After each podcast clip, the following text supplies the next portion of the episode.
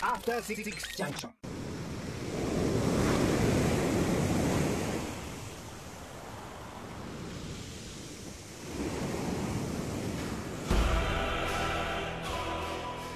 紀元前480年テルモピライの戦いスパルタのレオニダス王は崖の下を見ていたその視線の先には海を越えすぐそこまで迫り来るペルシャ帝国の大船団の姿があった。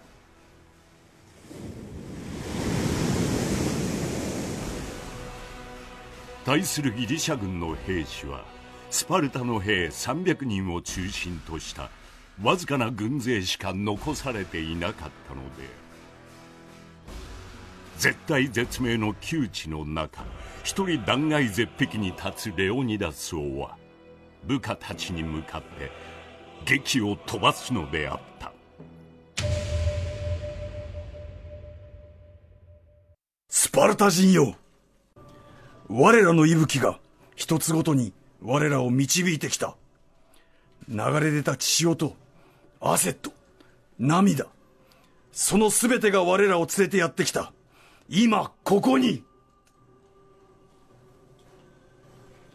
ペルシャ軍は我らを奴隷にする。ならば、なすべきは一つ。神々を奴らの流す血で染め上げてやるのだ。何のために戦う？息子たちのために。娘たちのために。スパルタのために。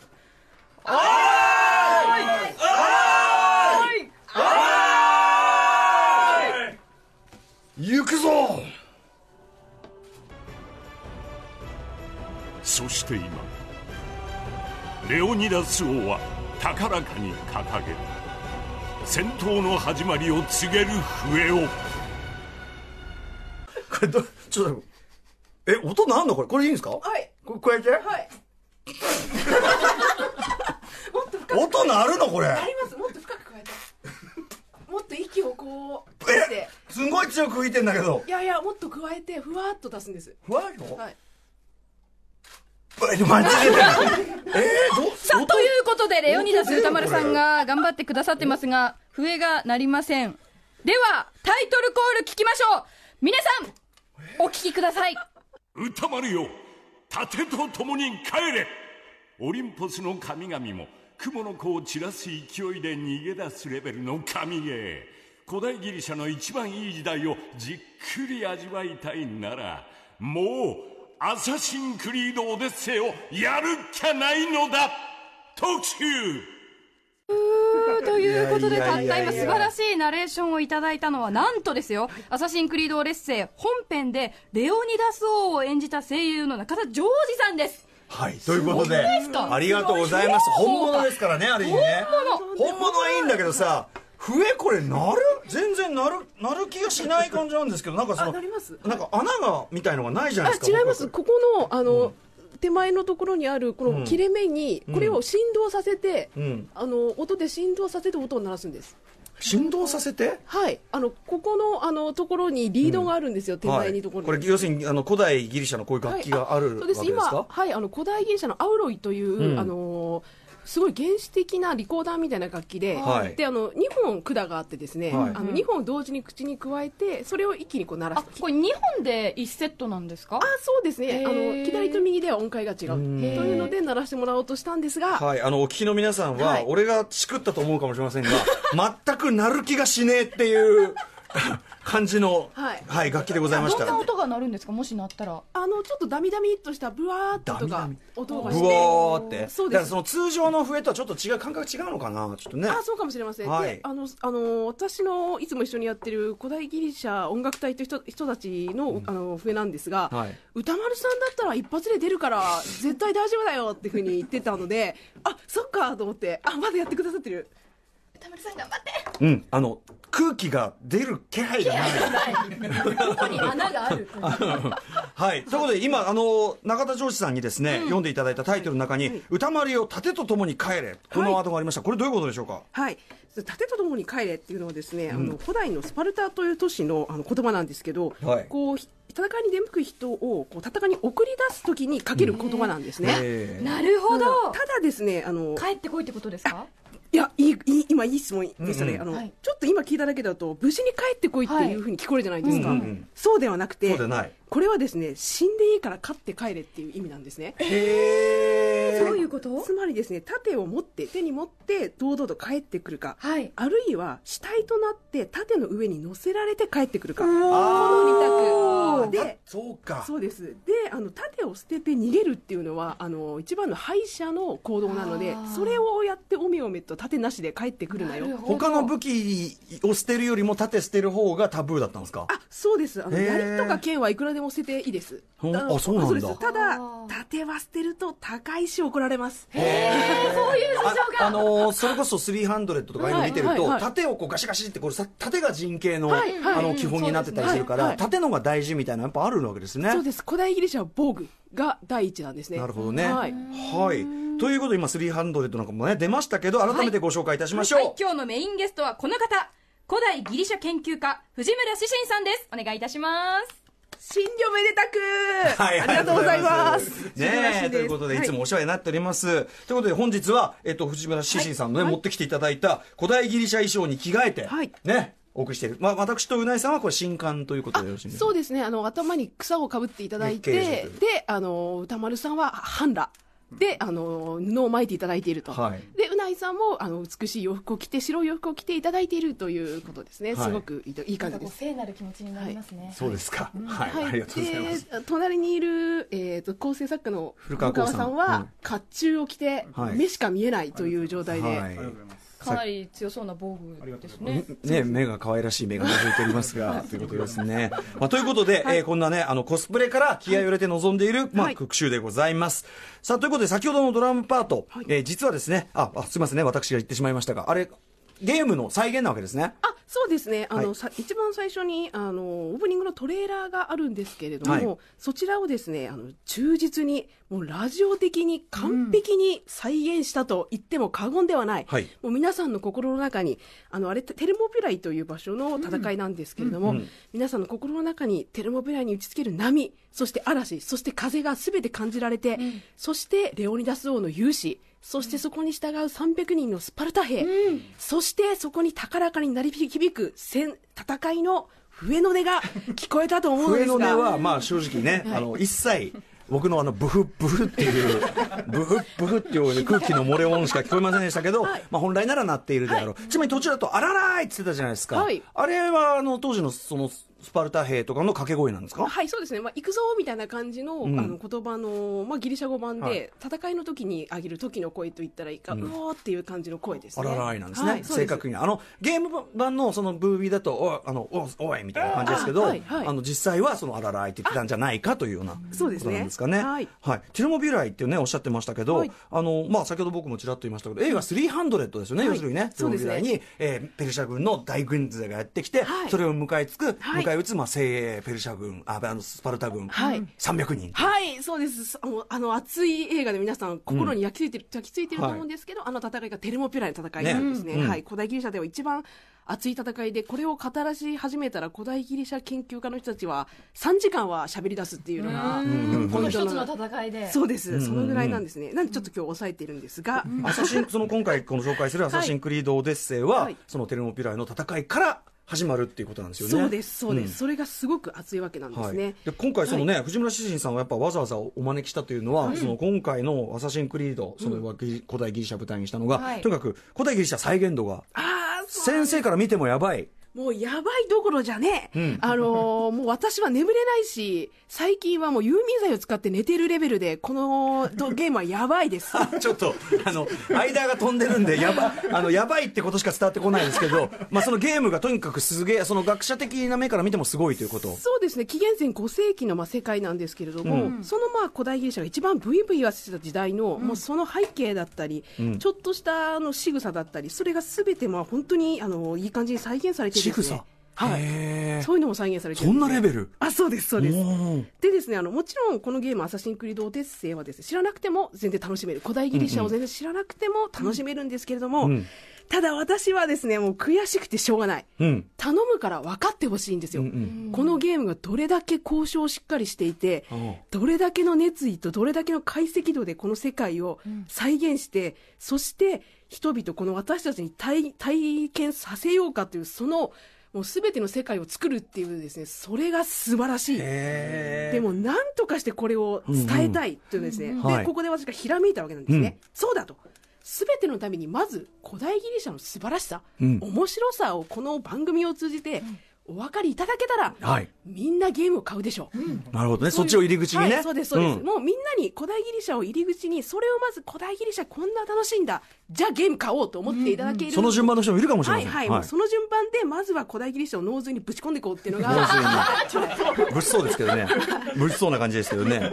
でも ね、熱意がいやでも例えば古代ギリシャ舞台、前回はその古代エジプト舞台でしたけど、はいそういう時に、要するに現代人はよくわかんない世界だから、そのファンタジーでね、なんとなく雰囲気で、ぽい感じで描けばいいでしょっていうんだけど、そんなレベルじゃないってことなんですね。もうそうなんですよ。私もなんでこんなところに逆にこんなに作り込みと時間をかけるのかがよくわからんぐらいです。狂気の狂気。狂気の作り込み。だって私とか私とか他の人ぐらい他のレベルの人ぐらいにしかここにこの神殿の柱の,、あのドラム式というようなそういう細かいあの形式の違い地域の違いとかは気づかないでただの柱だと思うんじゃないかっていうなんか道理屋敷とかそういうそうです細かそうですい作りとかってそうですそうですはここまでやり込んでいる。はいということで、改めて先ほどからね、もうすでに熱弁いただいておりますが、はい藤村志信先生、ご紹介お願いしまはい、す。ご紹介いたします。1984年生まれ、古代ギリシャ及びギリシャ神話研究家です。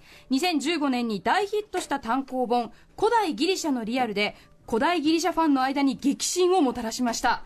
今年5月には月曜日に登場していただき、古代ギリシャと労働についてお話しいただきました。また、シシンさんは今回のアサシンクリードオデッセイの古代ギリシャ公式解説員としてブログや配信動画にも出演なさっています。はい、あというりがとうございますことでございます。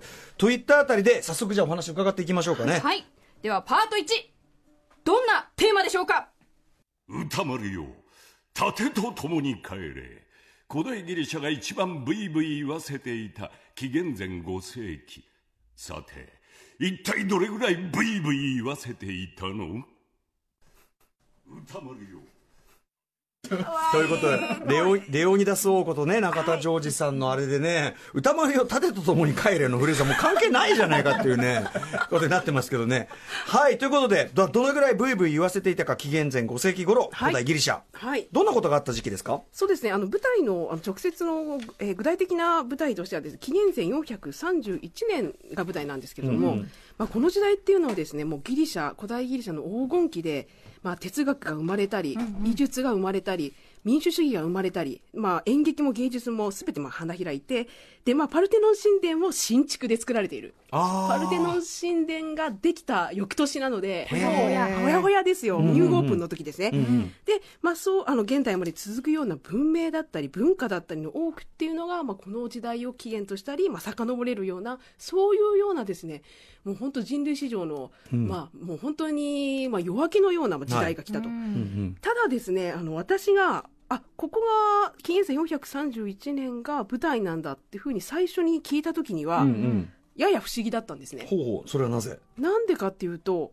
あのーまあ、一番ブイブイ言わせた時代っていうことはですね、これから腐り落ちていく時代でもあるんですね。うんうんうん。ここが紀元前431年までが絶頂期、古代ギリシャの絶頂期なんですが、うん。あとはもう内乱の時代に入っていって、ん。古代ギリシャがもう他の国に、まあ、統合されていったりしてしまうような、うんうん。そういう流れになってくるので、うんうんうん。あ逆になんでなんだ？あの本当だったらうん古代ギリシャの一番暑い時期っていうのはですね、先ほど、あの、ドラ、一番冒頭の茶番、茶番って言ったら知らないんで、茶番でをやっていただいたですね、はい。ええあの、紀元前、あの、えーよえー480年のテレモピライの戦い。はい。はい。あの戦いで、あの、敵のペルシャ軍に、あの、ギリシャ軍が勝つことで、それでまあ、あの、ヨーロッパといったらいいか、古代ギリシャの全盛期が来るのでですね、うんうんうん。あそこが一番その転換点の一つなんですね。なので、300とかでもそうなんですけど、みんなあれをやりがちなんですよ。うんうんうんうん。あの瞬間をあのやりがちで、ここからギリシャが始まったのだ、うおーっていうのをやりがちなのうんに、なんでその後の時代にしたのかなって私は思ってたんですね、最初。ただですね、あの実はその最初に、まあ、お話ししたんですけれども、はいあのこのゲームが始まった瞬間にはい、すで、にテルモピライなんですよ。そうですよね。はい。テルモピライでもう敵が向こうからやってきて、我々はスパルタ人として戦うのだって言って、そこで、あの、もあムービーのあオープニングが終わると。はいで、あ、それを見た瞬間に、もう私だったらこれコントローラー動かせねえと。まさか、こ、この一番の劇的なシーンを冒頭に持ってくる。で、私たちが、もうテルモピライの戦いっていう、あのすごい戦いを知っている状態で、この、戦いを冒頭に持ってきて、この後の、これから50年後先の未来を書くっていうのかっていうのがですね、うんうん手法としてはもう、やられたっていう感じですね。そ、そこ行くか、はいそっちクライマックス先持ってきちゃうか、という。そうなんですよね。うん本来だったらテルモピラの戦いをクライマックスとしてはい描くのが普通のそうですギリシャファン。そうです、そうです、そうです。私もやっちゃうと思います。うんただそれを冒頭に持ってきて、そこからあのああの繰り出されるいろんなその後の世界っていうのをゲームに作りだ、あのやあのまあはゲームに織り込んでくると。そこがまあすごいと。さすがのあたりっていうことだよね。はい。さすがだなこれはと思ってちなみにこのテルモピラの戦い、その先ほどムービーが終わって、はい。まあちょっとチュートリアル的なっていうか、うん。はい。はい。あの、プレイヤーが操作を覚えるはい。段階みたいなので使われてるじゃないですか。あのーこの300人しかいなかった県っていう、はいはいなんでその300人でね、そんな大軍勢迎え撃ったんだって、まあすごい、こう映画とかだと、はい映画300だと、はいはいまあ超勇敢で、はい美談でね、その地形とかを生かしてうまく戦ったみたいななってますけど、これなんで300人しかいなかったってところになんかあるらしいじゃないですか、真相が。あります。それはもちろんですね、他にもたくさん軍がいるはずじゃないですか。はい300他の人たち全員やられてるわけじゃなくて。おかしいですよね、300しかいないのはね。はい、はい、ピンピンしてますよ。うんただ、みんなですね、オリンピックの観戦に行っちゃってるんですね。マジですか？はい。あの、オリンピック期間っていうのは、あの、停戦協協定といってですね、みんな戦い、軍を動かすのが禁止されてる期間であると。はい。で、あの、前後1ヶ月っていうのは、誰も戦争しちゃいけないと。うんうんかつ、みんなオリンピック見たいんですよ。うん。へえ。戦争なんかしたくない。この当時のオリンピックってギリシャ内だけですか？あそうです古代ギリシャのあのいろんな都市があるんですけど、はいその人たちが集まってオリンピアという場所でやるっていうのがえじゃあそういう戦争、そこでの戦争っていうのはギリシャの都市同士っていうこと？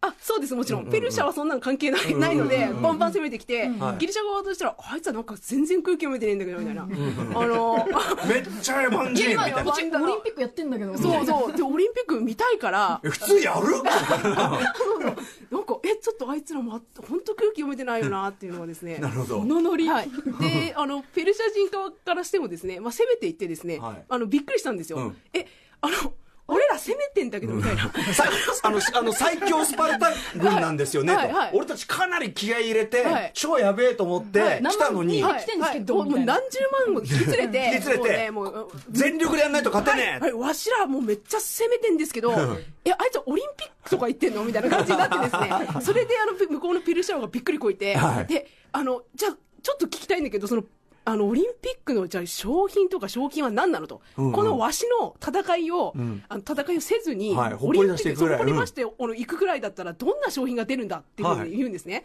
それをに聞いて部下が、ペルシャ王様、オリーブの冠一つです。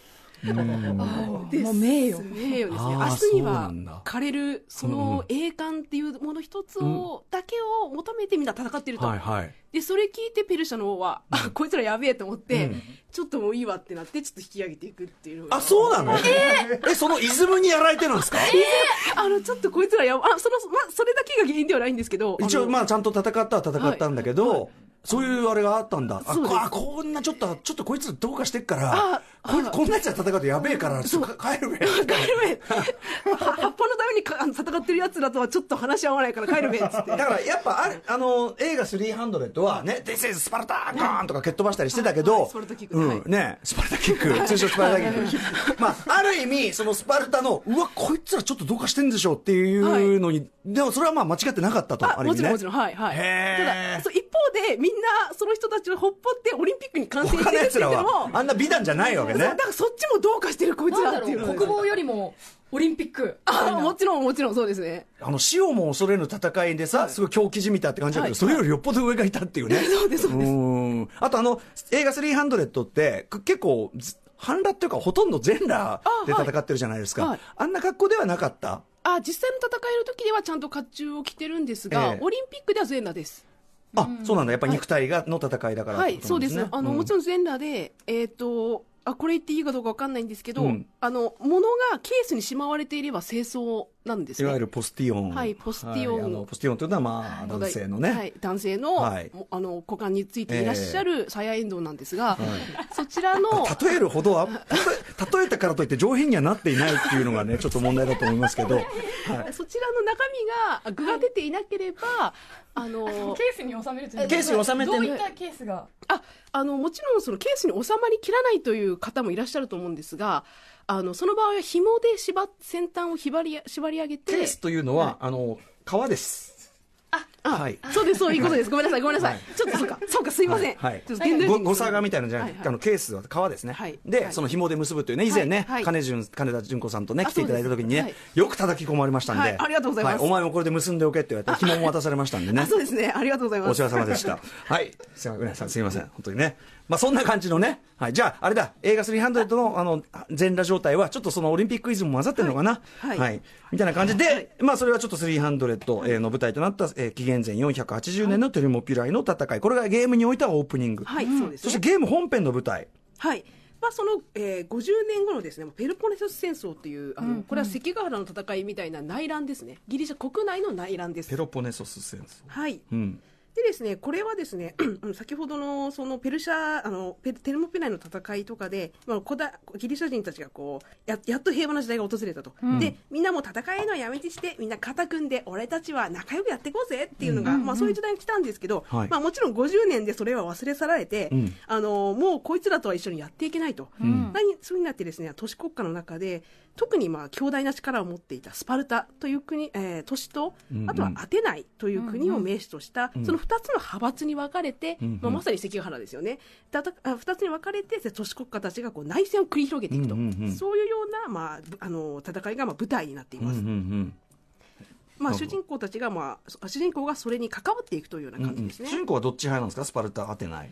ああ、いいこと聞きますね。あの、それは、どっちでも選べます。あ、そうなんだ。はい、あのこのゲームはですねあの選択、まあ、運命を選択するというのがあの非常に大きなテーマになっていて、はい。あの物語を進めていくとおそらくそのスパルタ側につくかアテナイ側につくか、それとも別別の派閥につくかっていうのが多分選べるようになうんると。うんうんなるほど、んうんうんあその話ね、ちょっと後でも出てくるようですけどね、あはいはい。失礼いたしました。あとんでもないです。うんうんうん。はい、ということで、じゃあ、そのそれぞれの内戦の戦い、しかもこの、あれですか、あの第二次ペロポネソス戦争は、はい。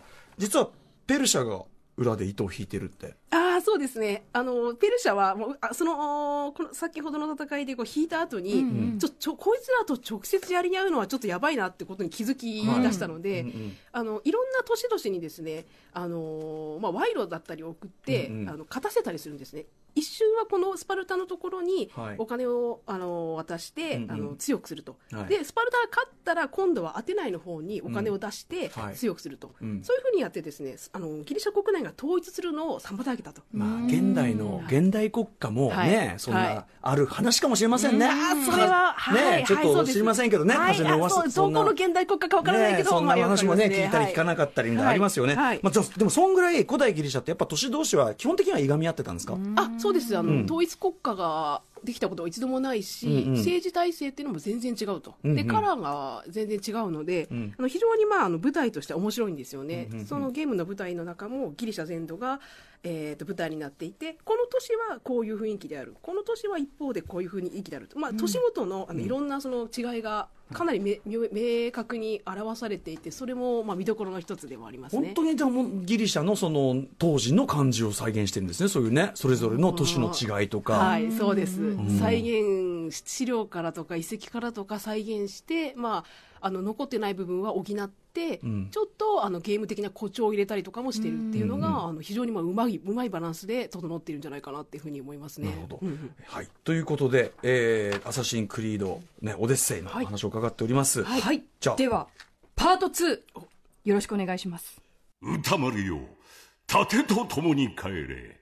それでスパルタとアテネどっちにつくのねレレオニダス王にね、中田ジョージさんことレオニダス王に聞かれたら、それはスパルタですってね、まあ言わざるを得ないあたりですけどね、まあ先ほどちらっとね、ちょっと話出ちゃいましたけど、はいどっちかにつくことができる。はい。うん。でね。はい。でですね、あの、意外とですね、あの、スパルタとアテネって、あの、対極的な都市なので、好みが分かれるはずなんですね、やってるうちに、こっちの方が好きだな、あっちの方が好きだなってなると思うんですね。で、例えばですね、アテネだったら、あの、前の特集の時にもちょっとお話ししたんですけど、あの、民主制うん。であると。まあ、今の時代まで、まあ、あの、続く概念であるような、その民主主義で、はい。あの、政治だったりっていうのはですね、みんなくじ引きで決めていると。うんうん。選挙制ではなくて抽選で偉い人を選んででそれ2年こ二年交代で、えー、と国を回していくと、うんうんでですねプラスアルファで、あのーまあ、アテネは海軍を中心に、えーとまあえー、と軍事的なことをやっていると、うんメインは海軍であると。でですね、あのー加えてですね市民っていう人たちはですね、うん。いろんな職業についてるわけなんですね。で、あのーある戦争が起こった時に、うん。兵士として寄せ集めでやってくると。ああ、なるほど。なので職業軍人って人はいないんですね、はいはい。市民はい、そう市民が全員あの盾を持ってやってきて、それで集合してわーって戦うと。でなるほど。戦争が終わったら解散っていうのがですね、あのこあのアテネなんですね。本当にだから全てのなんか全ての責任とか全ての役割がこう全員に分散してあるような社会っていうかそれがアテナそうですね、はい。で一方でスパルタはそうではないと、うん。でスパルタはですねあの二王制というものをとっています、二王制って何かっていうとですね王家が2つあるんですね。うんうん。王家が2つあって変わる変わるで王をやると。うん。なんであのレオニダス王があの死んでもそれなりに大丈夫なんですね、うん。違う王家があるので、はいはいはい。ただですねあのこれなんでこうしてるかっていうと、うんうん。権力の集中ををあの抑えるためなん二です、ね、大正当性みたいなことですか？そうですそうです、ほうほうほう。で一つの王家がある。一つ王家だけだとその王家がずっと権力を持ってしまうので、うんうんうん。二つ王家を作ってそれであの、まあ、交互変わる番組に王をやると、うんうんうん。でですねちなみにこの王っていうのもみんな王って聞くとこう先制君主的なものをイメージしちゃうと思うんですけど、うんうんうんあのスパルタの王っていうのはですね軍隊の指揮をすること、ん。それと儀式の時にめっちゃいい部位のお肉をもらえると。うん。大体うまみこの2つです、うんうん。他はあの特に。そんな権力があるわけじゃない。俺の言うことで従ってあのやるあのみんな行くぞってことはあんまりできない、うん。やっぱりでもここでもねその権力のその集中を防ぐようなはい。ちゃんと仕掛けはあるっていうこそうでとなんですすね。そうです、うんうん。みんなその先制君主制を恐れているので、うんうん。そうですね。でまあ、一方でそのスパルタっていうのはあの周り山に囲まれてるので陸軍がメインであると、うん。海軍ではなくて、うん。で加えてここが一番ビビッドなところなんですけど、はい。うん市民スパルタ市民は全員職業兵士です、あの兵士は全員職業兵士とかじゃなくてさっきのはい。し市民が全員職業兵士。そうです。スパルタ市民。男性の成人のスパルタ市民っていうのは全員兵士です、うんうんなので他にあの釣り人だったりあの農業やってる人っていうのは一人もいないです、えじゃあどうしてんですか？その他の業務は。他の業務はですねあの濃度っていうですね、うん。あの一個その下の階級みたいなのがあって、はい。そっちの農民をやってる人たちにあの農業を全部やらせていて、うんうんうん。自分たちはあのりあの軍のことしかやってないってことなんですよね、うんうんうん。だからその選挙権というかその政治権というかはい。そういうのがあるような人はみんな兵士でそうです。まあぶっちゃけ奴隷制ですよね。そうです。はすいません。ということですね。はい。はい。はい。はいはいはい。なるほど。そうですね。なので、あの、すごくまあ本末転倒で、あの、そういう兵士の人、兵士の人たちがあの支配している農民たちっていうのはですね、もちろんスパルタ市民より何十倍も多くなきゃいけないんですよね。うんうんうん。で、その人たちを抑えるために、あの、あ、ちゃんと軍事訓練をしなきゃいけなくなる。だから常に反乱の危険があるためあはいはいはいはい。なので、あの、う自分たちは軍を手手放せなくなっていくというかいうか。なるほどね。はいはいはい。あーそっか。はいはい。なのでちょっと本末転倒なことになってきだすっていうことですね。へえ面白いスパルタ、はい。うんうん。であの私が一番好きなのはですねやっぱその女性の地位がすごく高いっていう。へえ、なんかこのお話伺ってるとすごいはいマッチョなね感じになったりするのかなと思った。らそうじゃないんだ。はい、そうですね。他の、まあもちろん今の男女平等とは全く概念が違うんですが、ん。他の都市と比べたら女性の地位が非常に高くてですへねー、あの女性も外に出て、あの裸で運動することができたりとか、男性と同じような軍事訓練を受けたりとか、まああの意見、人に意見をしたりとか、あるいは、あの、古代、その先ほど言ったオリンピックの世界ではですね、本当に男性の世界で、男性以外は出場できなかったんですよ。うんうんうん。ただ、ルールの裏をついて、女性で、あの、オリンピックで勝ったっていうことが一個あるのもスパルタですね。へーなるほどね、うんなるほどなるほど、うんお互いでも本当すごい個性がありますね、あちなみに何のき何の競技とか？あちなみにですね、それはあの馬術競技といってですね、はあ。あのまあ、戦車競技って4頭立ての馬車で、うんうん。こうあの戦車をトラックで回るような、はいはい。そういうベンハーみたいな。そうです、そうです、んんただですね、これはですね、馬主が勝利できるんです。馬主が、えっ、と、オリーブの冠を、あの、いただくことができると。あなので、あの、助者は男性じゃなきゃいけないんですけれども、はいはい馬主は女性でもできるんです。ななるほどのそうです。なので、その馬主が、あの、このスパルタの,、まあ、の王女であった、えっ、と、キュニスカと女性なんですけど、はいその人が、えっ、と、馬主になって、これで勝って、そこでですね、あの、オリンピアに碑文を刻むと。で、私は王女キュニスカと、ここに碑文を立てる。で、私はこのギリシャ、全ギリシャの女性の中で初めて、このオリンピアで勝利のオリーブの冠をいただいた。これが私の誇りであるっていう文章を残して、へ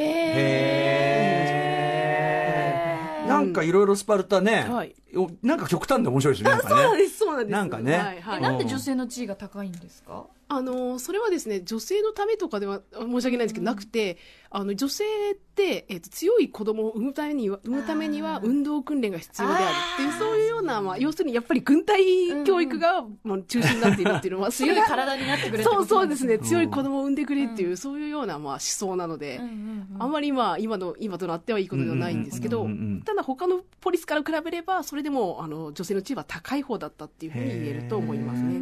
なるほどね。うんうんそのどっちにつくかってアテネかスパルタか、まあいなんかそれぞれね全然違うし、はい。あのどっちも現代に通じるところと、はい。なんじゃそれやってところがあるっていうのがねやっぱ面白いですね、はい、でおお互いにあのあのあのアテネのおしゃべり野郎がという人とあのスパルタ、あいつらのあの筋肉マッチョバカどもがっていうのあがそういう戦いも。やっぱ やっぱ当時のアテネから見たらスパルタはそうなんだ、はい。あそうです。あいつ らおかしいだろうっつって。はい。えー、でゲームではその途中でプレイヤーが途中でチョイスできるってことですか？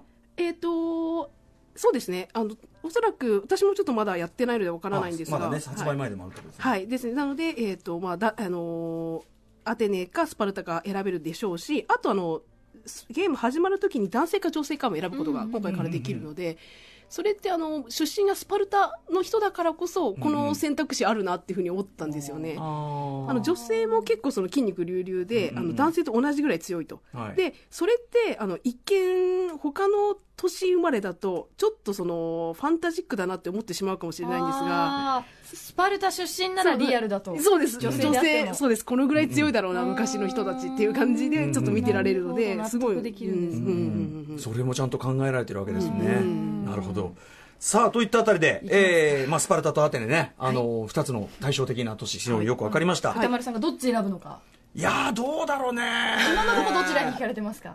まあでも、レオニダス王にいろいろ言われてるんでね、中田さんに言われてるんでね、とりあえず、わかんない。でも、とりあえず、やっぱ300追体験じゃないけど、から始まるから、スパルタでやってみて、次アテネなのかな。あー。2週目アテネとか、なるほど。そういうのもね、当然。あああると思います。あと女性プレイヤーでもやってみたいしとかね。はいはいはいはい。ありますよね。うん。はい。ということで、ではパート3レオニダスをお願いします。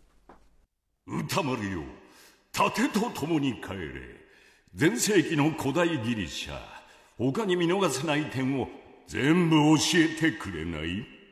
ねえ。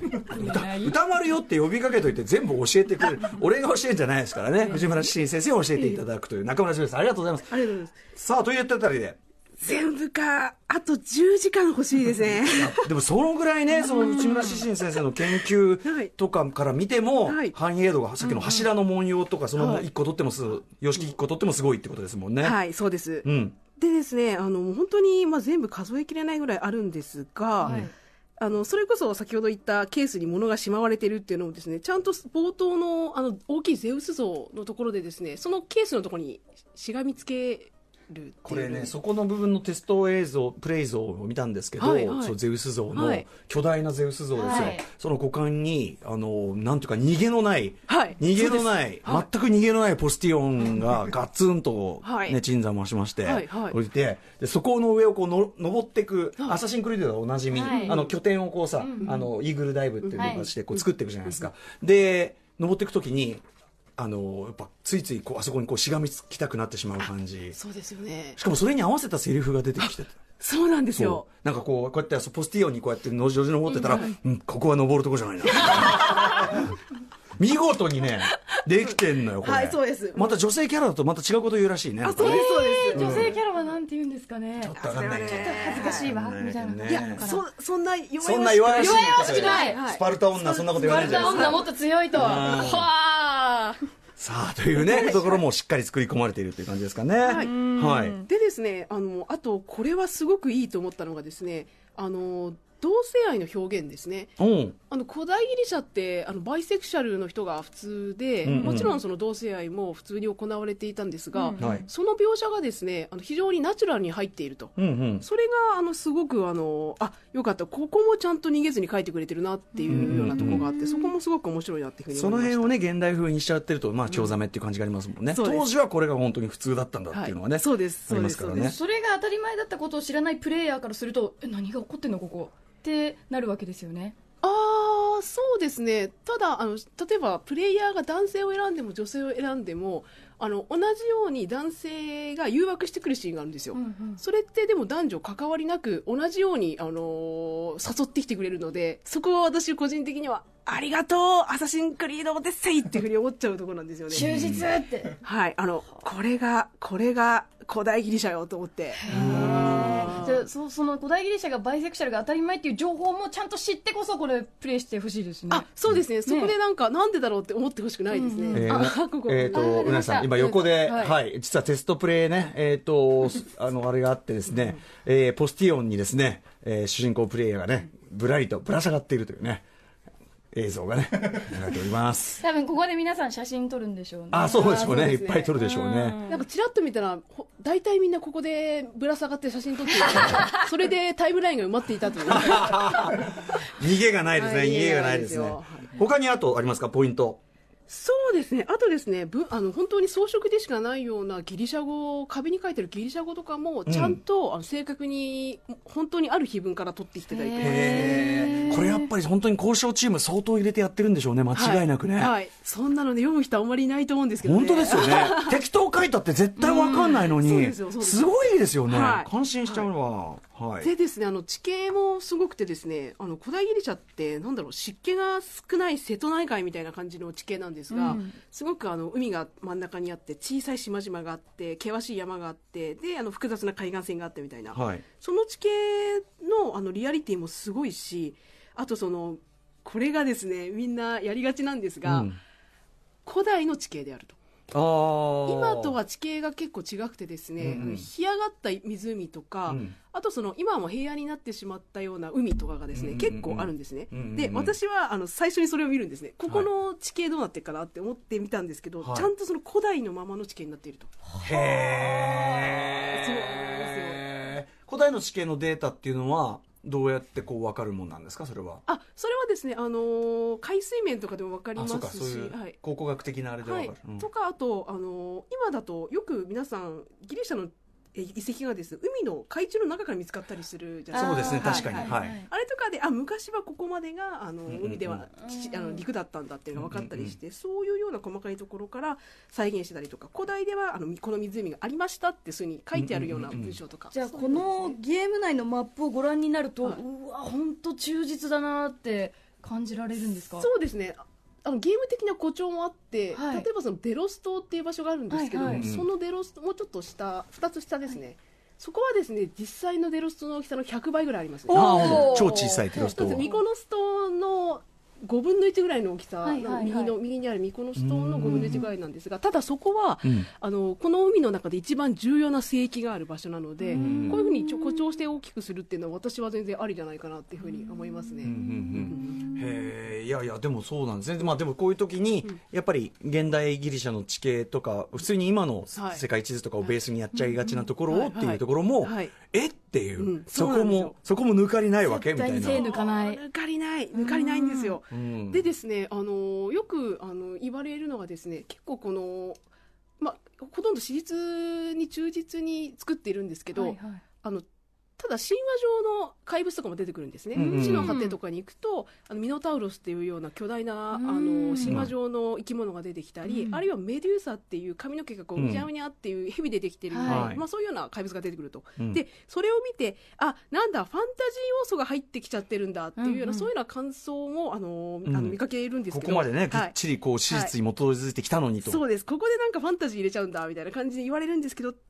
うと。うん、何言ってるんだと。むしろ古代ギリシャ人にとってはこっちの方がリアルなんですよ。世界の端っこの方というか、はい。行ったことないとこ行きゃそういうのがいるんだよって、み加藤氏は世界観として思っていたんだからとそうです。世界の果てに怪物がいない方が古代ギリシャ的にはファンタジーだしは今の私たちも宇宙の果てに地球と似たような場所があるかもしれない、うんうんうん。宇宙人がいるかもしれない。その感覚をリアルに描いているのでこれはむしろリアルなんですよ。なるほどね、へー。なるほど。ギリシャ人目線から立って本当に作ってるからこそってことなんですね、あとそのギリギリ古代ギリシャといえば結構あの歴史的人物とかちょいちょい出てきたりとかすねるんですか、えレオニダスだってそもそもね、うん。うんね。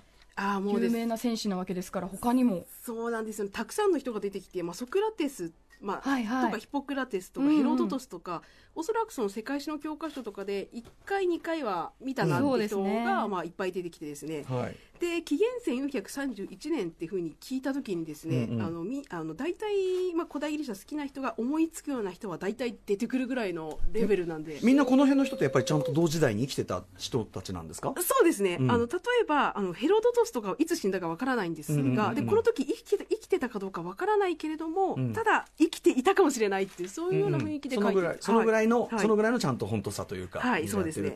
これでも歴史上の人物があのゲームの途中で出てくる前回の古代エジプトでも、はい。あのわクレオパトラ来たとかうわシーザー来たみたいになると、はいはいはい。やっぱ上がるんですよすんごい、わかりわかりますよね、うん。この額もう私もですねもう上がり上がり放題上がってやばかった時とかあってですね、うん。はい。でちょっとあのプレイ画面とかあの見せてもらった時とかにも、うんうん。あこの人とこの会話をするのかと、うん。あの今夢でしかなかったようなこの人と会ってこういうようなことを聞かれたりこの歴史上の人物とこういう会話をするなんてで同じ場所で同じお酒をさ囲んで同じ未来について話すなんててなんて幸せなんだろうって思っちゃうんですよ。古代ギリシャ研究家としてははいねもうもうねこのもうこのゲームの中でタ幸せてくれみたいな。に乗ってそはい。の時にいたような感覚ですよねもう。はい、もう本当にその通りでですね。だからこそ私はかなりやるのが怖くて、うん。あの、確かにこれは選択のゲームなんですよ。はい。あの自分たち、まあ、アテネについたりスパルタについたり、男性を選んだり女性を選んだり、まあ、どっちが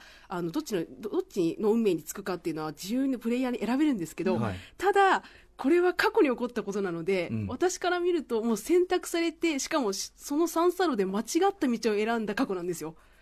要するに古代ギリシャはこの後でどんどんその、落ちて衰退してしまうと、で私はこれをやるときにおそらくどの道でどの選択肢を間違ったんだろうって思っちゃうんですよね。もしこの時に例えばあのさ紀元前399年にソクラテスを死刑にしなければ、うん。もしかしてアテネの民主制はもう少し続いていたんだろうかとか。ーすごいもしくはここであのレスパルタが負けていたらもしくは未来が変わっていたんだろうかとか、うんうんうんうんここでペルシャのテク企みに気づいていてみんなが一致団結していれば違う未来になったのかとかですね。もうその選択の三ス路の輪に立つたびに、うんうん。もうあのたまらない気持ちになっちゃうんですよね。なるほどね、はい。実際にはねもう選択された現在があるわけだから、はいはいはいなるほど。いやそーこまで。本当しっかり歴史的背景勉強してプレイしてほしいですね、はい。それだけね感じますから、はい。うなさんうなさんプレイしたんですね、はい、あのプレイさせていただいたんですけど今回のオデッセイ、まあ、とにかくよりアクション性が強くなった、うん。アサシンクリード内でも、はい。で何よりまずダウンロードした瞬間に、5時間って出てきたんですよ。もうそれで感じ取ってほしい、この大容量のまあデータがね。ボリューム感。はいはい。もうどれだけこのゲームが奥深く作られてるのか、どれだけ広大なマップになって、どれだけサブクエストもあるのかっていうのが、うん。もう5時間っていう数字でん。目の当たりしたので、もう本当にね、もう骨の髄まで味わってほしいですよね。はい。まだまだね当然序盤でしょうからね。ですけども。序盤も序盤でしょうから。なんか、うん。結構ツイッターを見ると50時間やってますみたいな方ももうアリプレイでおありふれあはいはいみたいでうんさすが相当やり込めるゲームですよ、さっきからさ、その今止まってるんだけど、やっぱ街行く人とか、時々横を馬通り過ぎたりとか、本当なんかね、ギリシャの本当に都市にいる、はい。い、る感じみたいな。もうこのままですよね。本当そうですね、カラーリングとかもすごくいいですね、はい。といったあたりで、なんとですね、今日ガン押ししてきたこちらの、ア。サシンクリードオデッセイは明日10月5日金曜日に発売なんですが、プレイステーション4、Xbox One、パソコン、ニンテンドースイッチでそれぞれ発売されます。そして、なんと、なんとリスナーの皆さんに、プレゼントのお知らせです。本日散々話してきた、もう藤村新司さんの夢が実現した、はいアサシンクリードオデッセイ PS4 版ソフトを5名様にプレゼントです俺が欲しいんだけどっていうね。私も欲しい、ねええー欲しいという方はタイトルに、えーアサシンクリード、アサクリ希望と書いて、えーお名前、住所、連絡先を書いて、歌丸アットマーク tbs.co.jp、歌丸アットマーク tbs.co.jp まで送ってください。締め切りは10月5日金曜日10。10月5日金曜日10とさせていただきます。よろしくお願いいたします。お願いしますそして、シシンさん、なんかお知らせ事ありますか？あはい、えーとですね、ちょっと3つありまして、えっ、と、来週、まあ、10月11日の木曜夜にですね、あの早稲田大学の大、えー大熊お大講堂でですね、はい無料講演があります。うんで、テーマはズバリ古代オリンピックについてなのでですね、おー面白そうはい。で、予約不要、入場料無料なので、ぜひ来て、来てください。オリンピック話今日ちょろっと出ましたけはい、どね。そうです古代ギリシャの真髄見せてやるぜっていうことでですね、ぜひ来てください。で、あ、でですね、えっ、と、え11月24日にですね、はい私が主催しております古代ギリシャナイトっていうあの音楽あり、祭儀あり、トークありの古代体験型イベントがありますので、祭儀ありがすごいですね。はい、そうですね。はいで、これがあの10月6日からチケット予約開始なので、ぜひよろしくお願いします。はい。ということで、あの、でも、シシーさんのその、もう説明と熱気でですね、あの、いかにその、このゲームが、あの、単に楽しいゲームを超えた作り込みをしているのかっていうのもめちゃめちゃよくわかりましたし、普通に古代ギリシャの勉強になりますよね、やってるだけでね。教材として使えると思います。教材レベル。はいはいと、太鼓判を押していただきました。えー、ということで、シシー先生、ありがとうございました。ありがとうございましたたぜひよろしくお願いします。お願いします。After Six Junction.